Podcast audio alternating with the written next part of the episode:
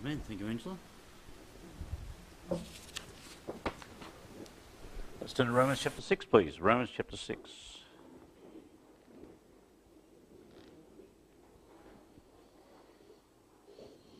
Verse 11 says, Likewise reckon ye also yourselves to be dead indeed unto sin, but alive unto God through Jesus Christ our Lord. Let's pray. Gracious Father, we thank you for the opportunity we have as believers to come together yet again on this day, uh, this first day of the week, Father God, and to be able to come aside and to spend some time in your word, to spend some time meditating upon you, worshiping you. And we thank you, Father, for the privilege we have as believers to be able to take this time and know that when we're gathered together in your name, there are you in the midst. And we do pray that, Lord, you bless each and every one of us here present here today and those who are watching online. We pray that, Father, that uh, you would minister to us through your word. You challenge us by your word and encourage us by your word. Lord, I pray that you'd help me to have clarity of thought and simplicity of speech and be able, Father God, to share your word in a clear, decisive way that we might all glean something from it today for your glory.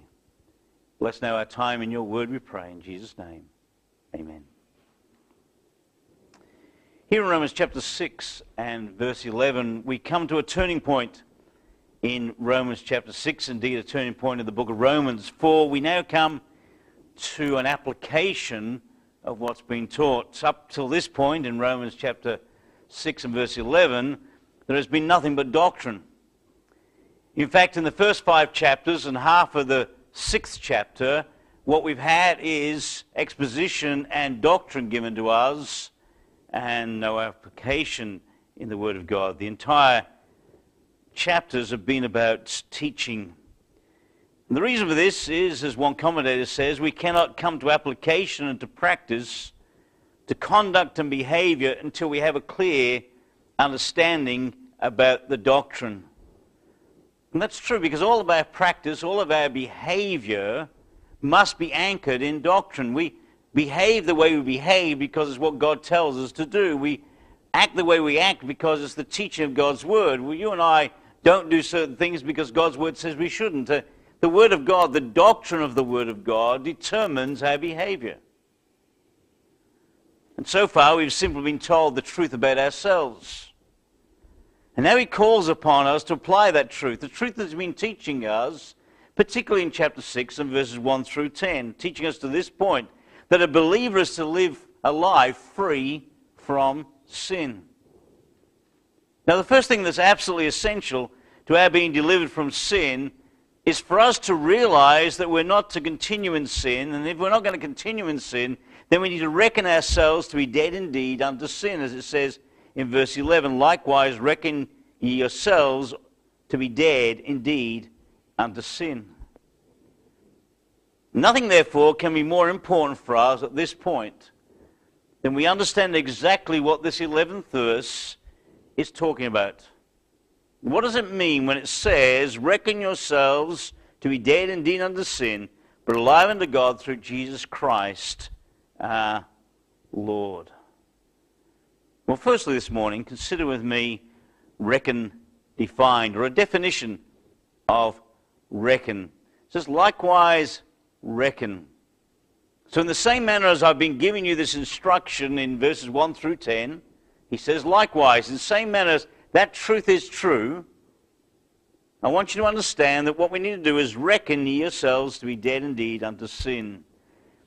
Now, reckon here is a translation of a Greek word which is found in the New Testament 41 times, and in uh, Romans it's nine, used 19 times.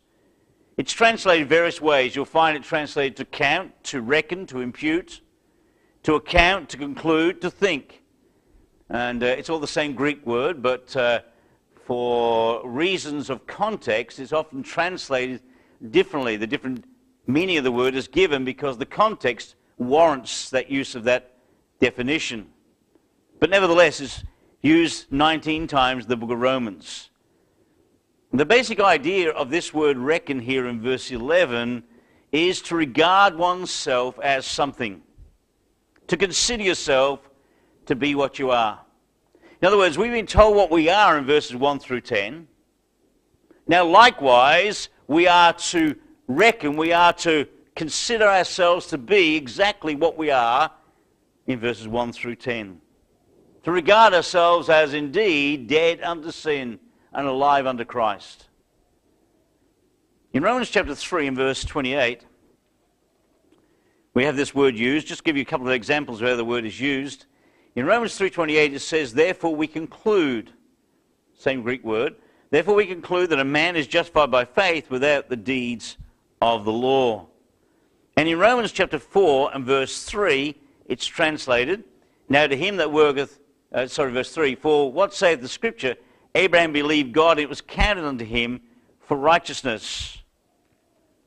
It says we conclude, or we, uh, it was counted unto him for righteousness. Therefore Romans chapter 6 and verse 11 could read, Likewise conclude ye also yourselves to be dead indeed unto sin, or likewise count yourselves to be dead unto sin. Reckon simply means that we are to believe what's been said in verses 1 through 10, and we're to apply it to our lives, to believe the truth that's taught. Where Paul asks the question, what shall we say, say then? Shall we continue in sin that grace may abound? God forbid. How shall we that are dead to sin live any longer therein? And off it goes. And we've been there for a number of weeks. What's been taught in verses 1 through 10, you and I are now called upon to believe and apply to our lives. We're called upon to simply believe what God has said about us. Believe that what God said about us to be true. It's an act of faith. You and I have to believe verses 1 through 10 to be true. Believe that it's true in our lives. That you and I indeed are everything that God says of us, now that we're saved, it's true of us. One commentator said we are to know this, this truth, that we are indeed dead to sin, and then we are to continually, second by second, moment by moment, hour after hour, day after day, we are to reckon it to be so. We're to believe it to be true in our lives. In, in effect, what Paul is saying is don't ever lose sight of it. Don't doubt this truth. Don't let the devil say to you, you did not die back then when you got saved. For we did die. We were buried with him and raised with him. Look in verse 3. Know you not that so many of us who were baptized in Jesus Christ were baptized to his death? Therefore we are buried with him by baptism into his death. That like as Christ was raised from the dead by the glory of the Father, even so we should also walk in the newness of life. For if we had been planted together in the likeness of his death, we shall also in the likeness of his resurrection. This is a fact. You and I have indeed been buried with him in baptism. We've died with him. When Christ died on Calvary, he died in our place, and we died with him. When he was buried and rose again, we were buried and rose again with him. God declares it to be true. And now we are to reckon that to be true in our lives. As I said, we're simply to believe what God says about sin and about us now that we're saved. Believe what he says when he says in verse 2 that we're dead to sin. How shall we that are dead to sin live any longer therein? Therefore, we don't have to live in sin. As verse 7 says, For he that is dead is free from sin. And our old nature has also been rendered ineffective. Verse 6 Knowing this, that our old man is crucified with him, that the body of sin might be destroyed, that henceforth we should not serve sin. The truth is that we cannot sin unless we yield to the flesh. It's been rendered ineffective. We talked about all this. Sin no longer has control over us. Sin no longer can dominate our lives. It only has the power we give it. So the big question now is, since I believe the facts of redemption, I do believe the facts of freedom from sin, how do I make those facts of verses 1 through 10 work in my life daily? How do I achieve the victory that God wants me to have because of the truth of verses 1 through 10? Well, that's where this word reckon and where the next word, yield, which is verses 12 and following, are the key to applying the truths of verses 1 through 10. And we're going to see next time, we'll see the word yield, but today we want to have a look at this word reckon.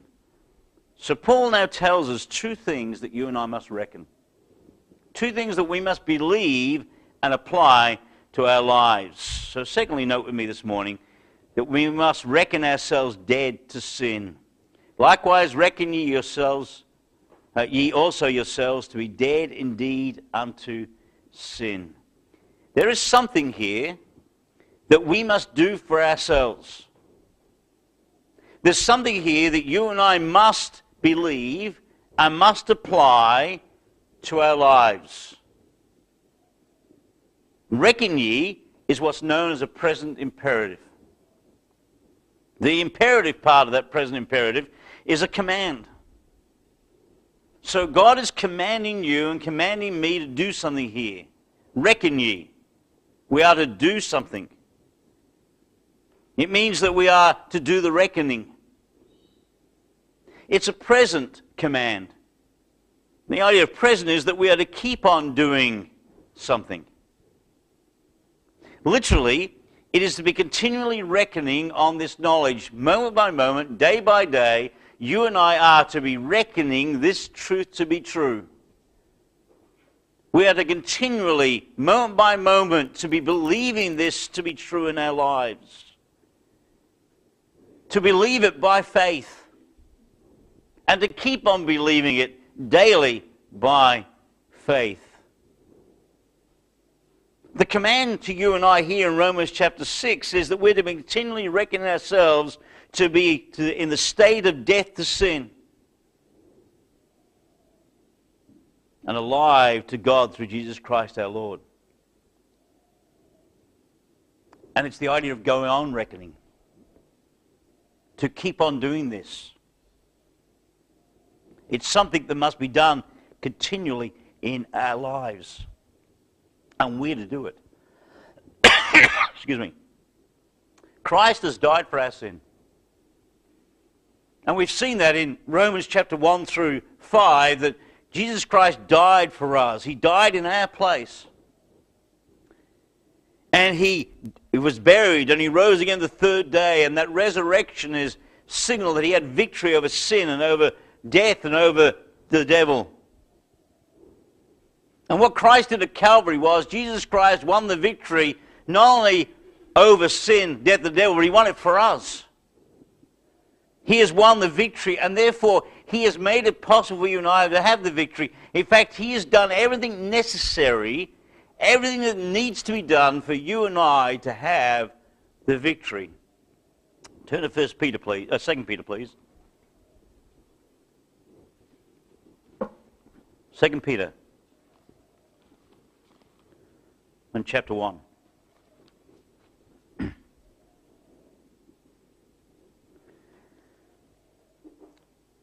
Second Peter 1 2 says this Grace and peace be multiplied unto you through the, the knowledge of God and of Jesus our Lord, according as his divine power hath given unto us all things that pertain to life and godliness, through the knowledge of him that hath called us to glory and virtue. God has given to us through Jesus Christ all things that pertain to life and godliness.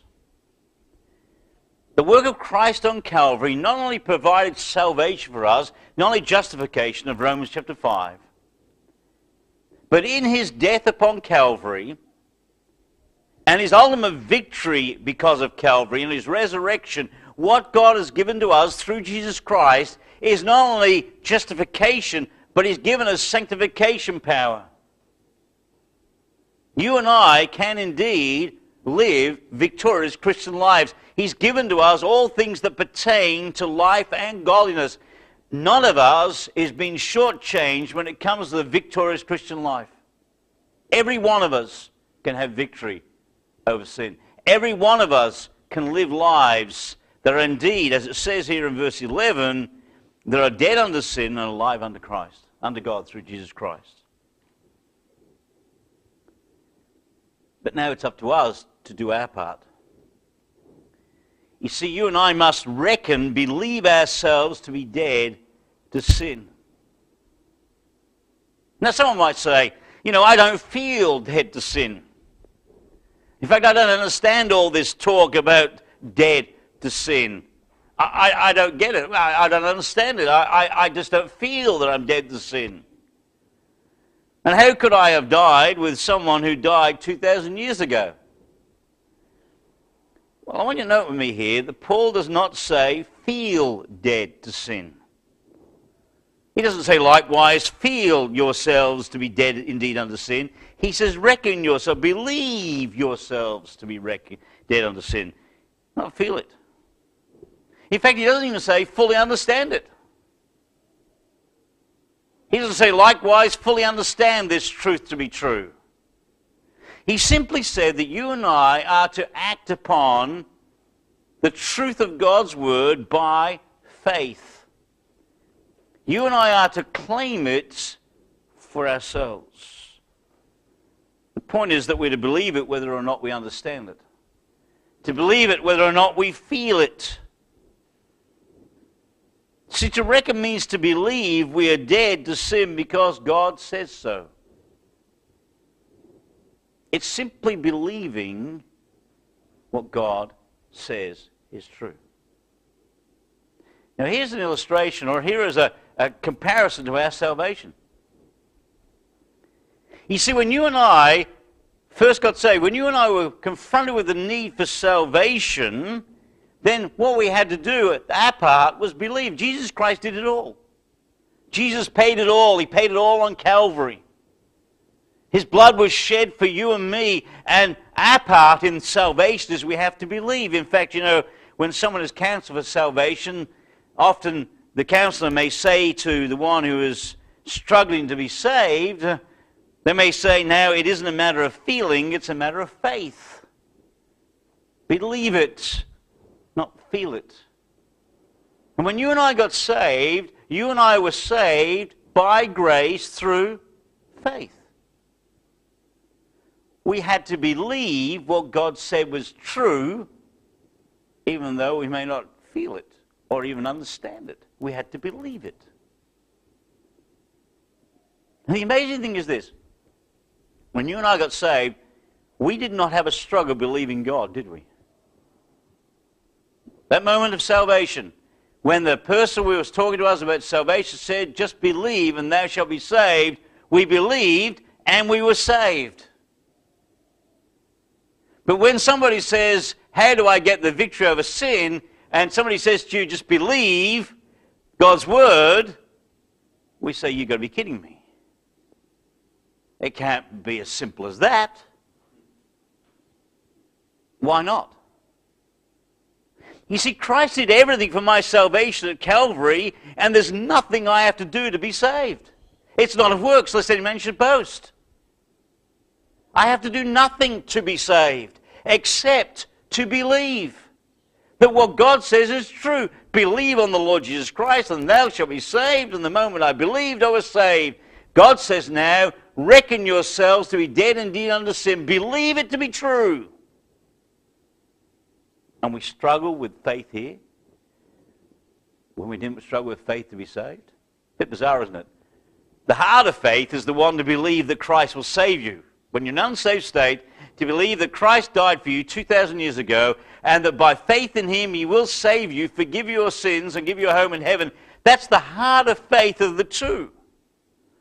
Because you and I are believers. We actually do believe that God does things. We actually do believe that if we have faith in God, God will accomplish things. And yet we find it hard to believe that the means by which we have the victory, which has been talked about in verses 1 through 10, is by faith. We are to believe what the Bible says that we died to sin at salvation, whether we feel it or not. Now, of course, the question that we simply ask ourselves is if the Bible says we don't to sin, why then do we sin? Well, it's because we fail by faith to reckon ourselves to be dead indeed unto sin.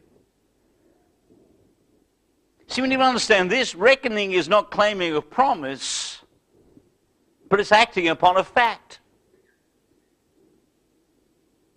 We need to understand that when we sin, you and I are actually doing the abnormal, not the normal. Because you know, the normal Christian life is a victorious Christian life. That's the normal. When you and I sin, we're acting abnormally.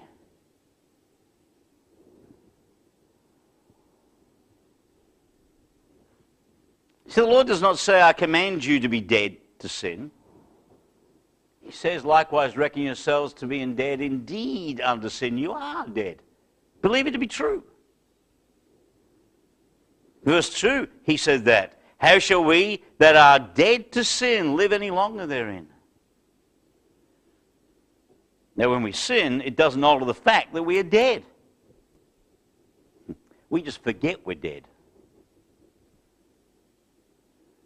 We forget that we've been delivered from the pig pen of the world and been elevated back to being a place of prominence, a place of relationship. We are the sons of God.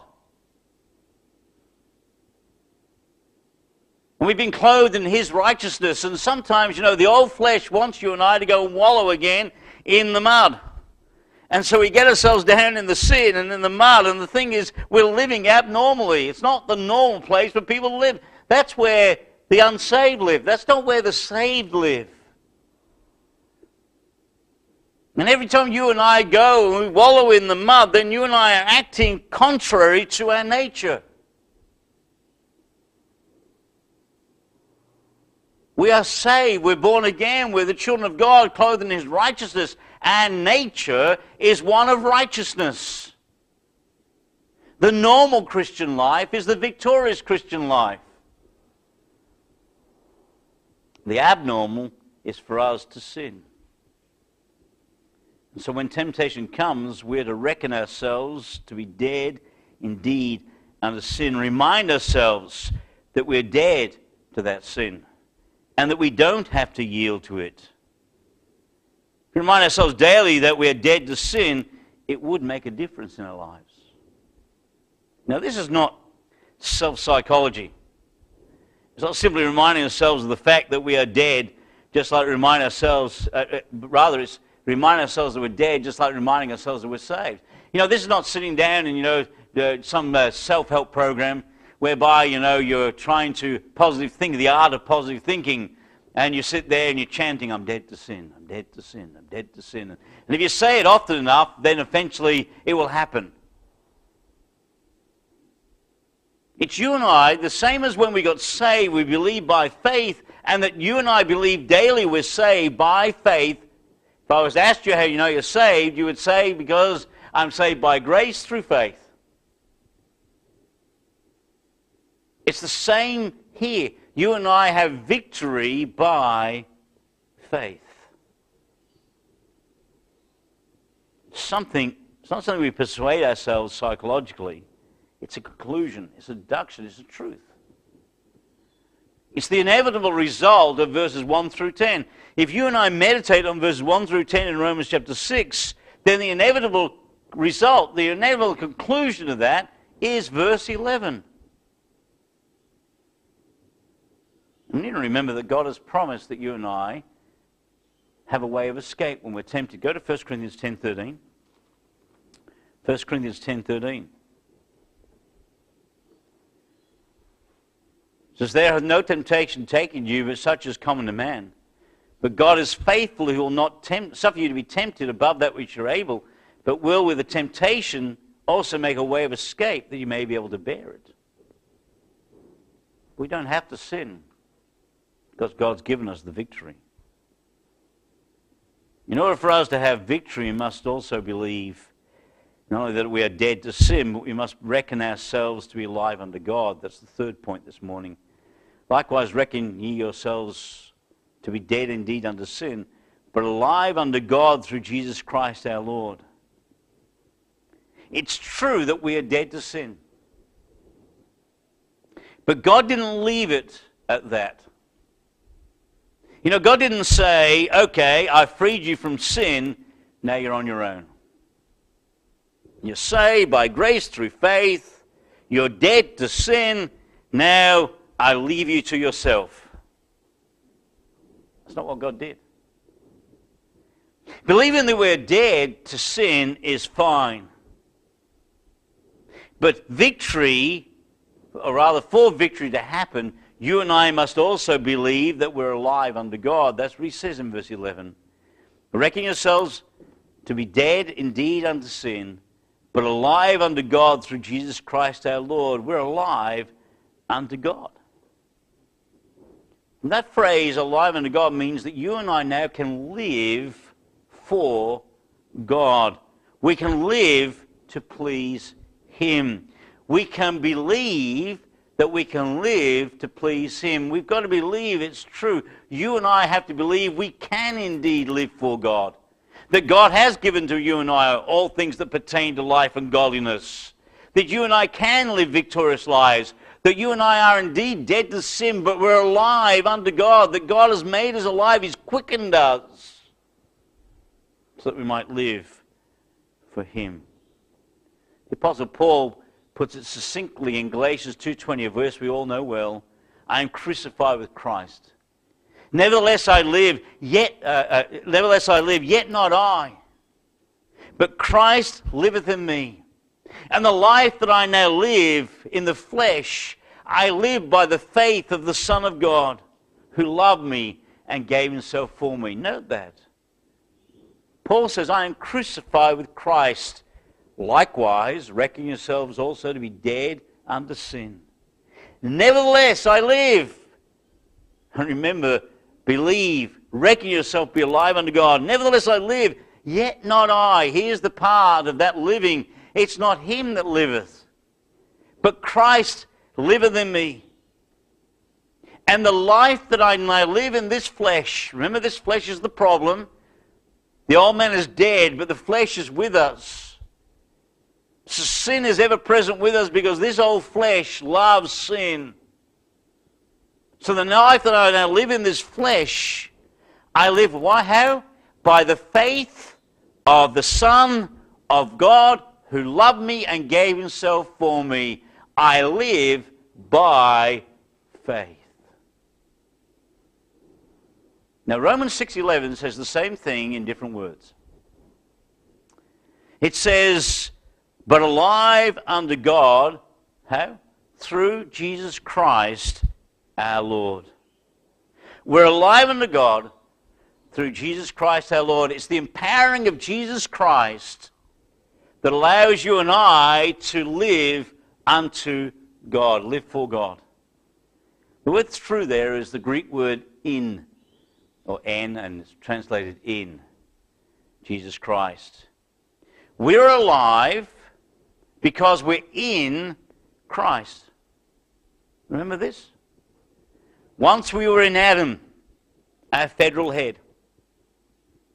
Destined for Christ's eternity, we were racked by sin. You and I were declared by God to be sinners because of our relationship to Adam.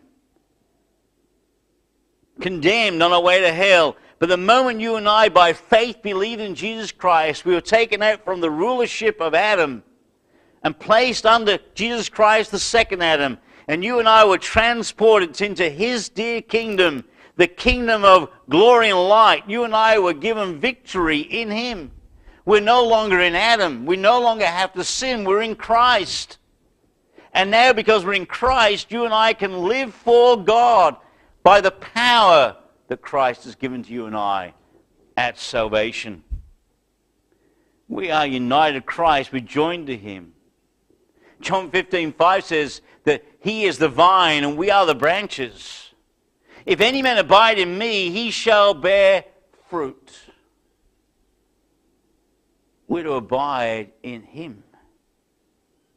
And if we abide in him, you and I will be able to live for God. Because we're in Jesus Christ, we have the power. We have resurrection power available to you and I for victorious Christian living. The Lord gave to us also the indwelling Holy Spirit. to allow us to live free from sin and live for the Lord. So the Lord makes this declaration that we're no longer in Adam, we're in Christ. And because we're in Christ, we can live under God. And God then gave to you and I the indwelling Holy Spirit to empower you and I to live for Him. We have the power to live for God through Jesus Christ our Lord. He is the instrumentality by which we have the power and the victory. And it's enacted in our lives daily by the Spirit of God. Look in Galatians, please. Galatians chapter 5. Galatians chapter 5 and verse 16. It says, This I say then, walk in the Spirit, and ye shall not fulfill the lust of the flesh. As you and I walk in the power of the Spirit, we will not succumb to the flesh. We'll indeed have the victory. We'll live for God. By his death and his resurrection, Jesus Christ has made it possible for us to have the victory. And that salvation, in order for you and I to be empowered for that victory, he gave to us the indwelling Holy Spirit. Now think about how remarkable that is. You see, God not only saved us, and that's glorious, and that's wonderful. You and I have been justified. We've been delivered from the dominion of Adam and delivered into the dominion of Christ, and you and I are now saved, born again, on our way to glory. And God says, What I want you to do is from glory to glory, I want you to be conformed to the image of Christ by the Spirit of God that works within you. And God says, Listen, I want you to be sanctified, but what I'm going to do in order to enable you to be sanctified, I'm going to give you the indwelling Holy Spirit who will empower you to live for me. You have to believe that you're dead to sin, believe that you can live unto God through Jesus Christ. I don't know whether that excites you, but it excites me. I don't have to, by my own strength, live this godly life. I don't have to strive in my own self to be godly. I have to believe myself to be dead under sin. I have to believe that I can live under God through Jesus Christ my Lord. And I know I have the indwelling Holy Spirit, who, if it's given to me, so that I might indeed live victorious for Him. Now, if we're to be free from sin, as the Lord would have us, then we must allow the indwelling Holy Spirit to empower us. Isn't that Ephesians 5.18? Be not drunken with wine wherein is excess, but be ye filled with the Spirit. We're to be Spirit-filled believers. The Spirit indwells us, but He wants to possess us.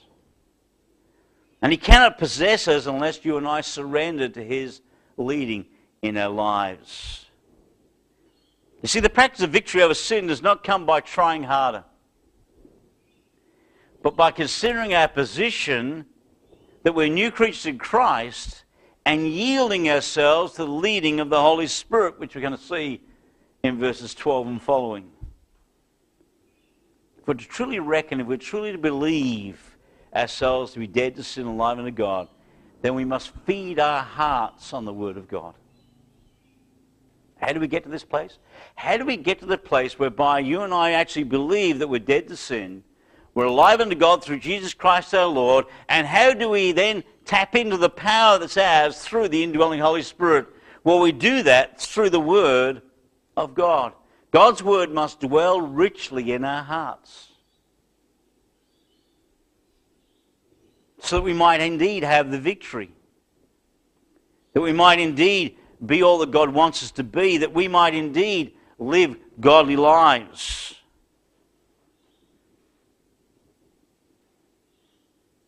Says in verse 19 of Ephesians chapter 5, it says in verse 18, Be not drunk with wine where is excess, but be filled with the Spirit, speaking to yourselves in psalms, hymns, and spiritual songs, singing and making melody in your heart to God. In Colossians, where a similar phrase is used, it talks about the Word of God dwelling richly in our hearts. In 2 Peter chapter 1 verse 3, where it talks about that God's given to us all things that pertain to the life of godliness, he says, add to your faith knowledge. Because he says uh, all things pertain to life and godliness through the knowledge of Him that saved us. You and I have this victory by faith as you and I meditate in the Word of God, as you spend time in the Word of God. Then you and I access the power that's ours through the Holy Spirit to live godly day by day. The Word of God will help us have the victory. Turn to Psalm 119, please. Psalm 119.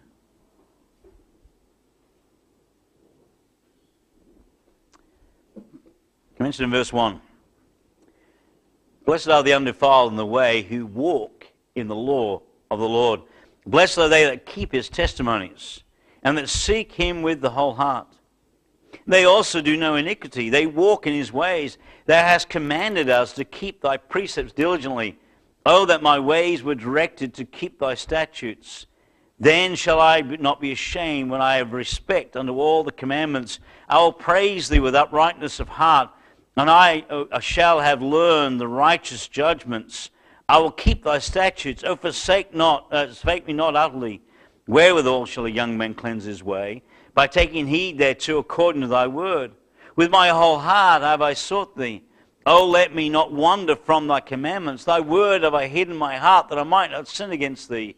Blessed art thou, O Lord. Teach me thy statutes. With my lips have I declared all the judgments of thy mouth. I rejoiced in the way of thy testimonies as much as in all the riches. I will meditate in thy precepts and have respect unto thy ways. I will delight myself in thy statutes. I will not forget thy word. And you can read the whole of the psalm, and he repeats that phraseology over and over again. You and I know verse 9 and verse 11 well. But how many of us actually know verse 1? Blessed are the undefiled in the way who walk in the law of the Lord. Or verse 2 Blessed are they that keep his commandments and that seek him with the whole heart. They do also do no iniquity, they walk in his ways. If you and I want victory in our lives, then you and I need to, by faith, access the power that God's made available for us. How shall we cleanse our ways? By taking heed to this book. How shall I prevent myself from walking in iniquity? Take heed to this book. We need to hide God's word in our hearts. And as we do, the Holy Spirit gains control of our thoughts and our hearts. And out of our hearts then will issue righteousness and victory. And one thing's for sure that if you and I stop reading God's Word, you and I will find it hard to have the victory. Turn with me to Colossians chapter 3. Colossians chapter 3 and verse 1. If you then be risen with Christ, seek those things which are above, where Christ sitteth on the right hand of God. Set your affection on things above, not on things of the earth. For we are dead, and your life is hid with Christ in God. When Christ, who is our life, shall appear, then we shall then shall we also appear with him in glory. We're to set our affections on things above and not on things of the earth. For we are dead, and our life is hid with Christ in God. The closer we are to the Lord, the easier it is for us to say no to sin. The more we are in the Word, the more we are conformed to His image, and the more the Holy Spirit fills us, then the victory can be ours. It's been said that many accept the servitude of sin when all, the cord, all along the cords have been broken. The ties to sin have been cut. You and I have been set free. You and I have been transferred into the kingdom of his dear Son. We've been given the indwelling Holy Spirit. We've been given the Word of God to, to cleanse us and to empower us. And the cords of sin have been cut. But how many times do you and I fall back into that life? Here in Romans chapter 6 and verse 11, we have the walk of faith.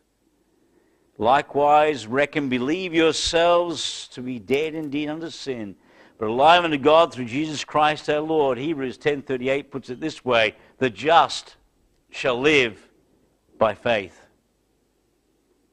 So here is the guiding principle in respect to sin. We need to know our present position to sin and to the life of Christ and act on that knowledge. Count that thing to be true for me. One commentator said this Get up each morning, and in your prayers, just acknowledge this truth again. And then when the temptation comes, act on that knowledge. Rely on the fact that you are dead to that sin. Believe it to be true that sin does not have dominion over us anymore. Now, this is not all that there is to victory, for we must also yield, as we're going to see next time. But today we must believe, we must reckon that we are dead to sin and believe that we don't have to sin. Believe that we're alive under, Christ, under God through Jesus Christ our Lord. Realize that we're alive because of Jesus Christ. Believe that we can have the victory over sin by reckoning, by believing that we are dead to sin and yielding to the leading of the Holy Spirit. Let's pray.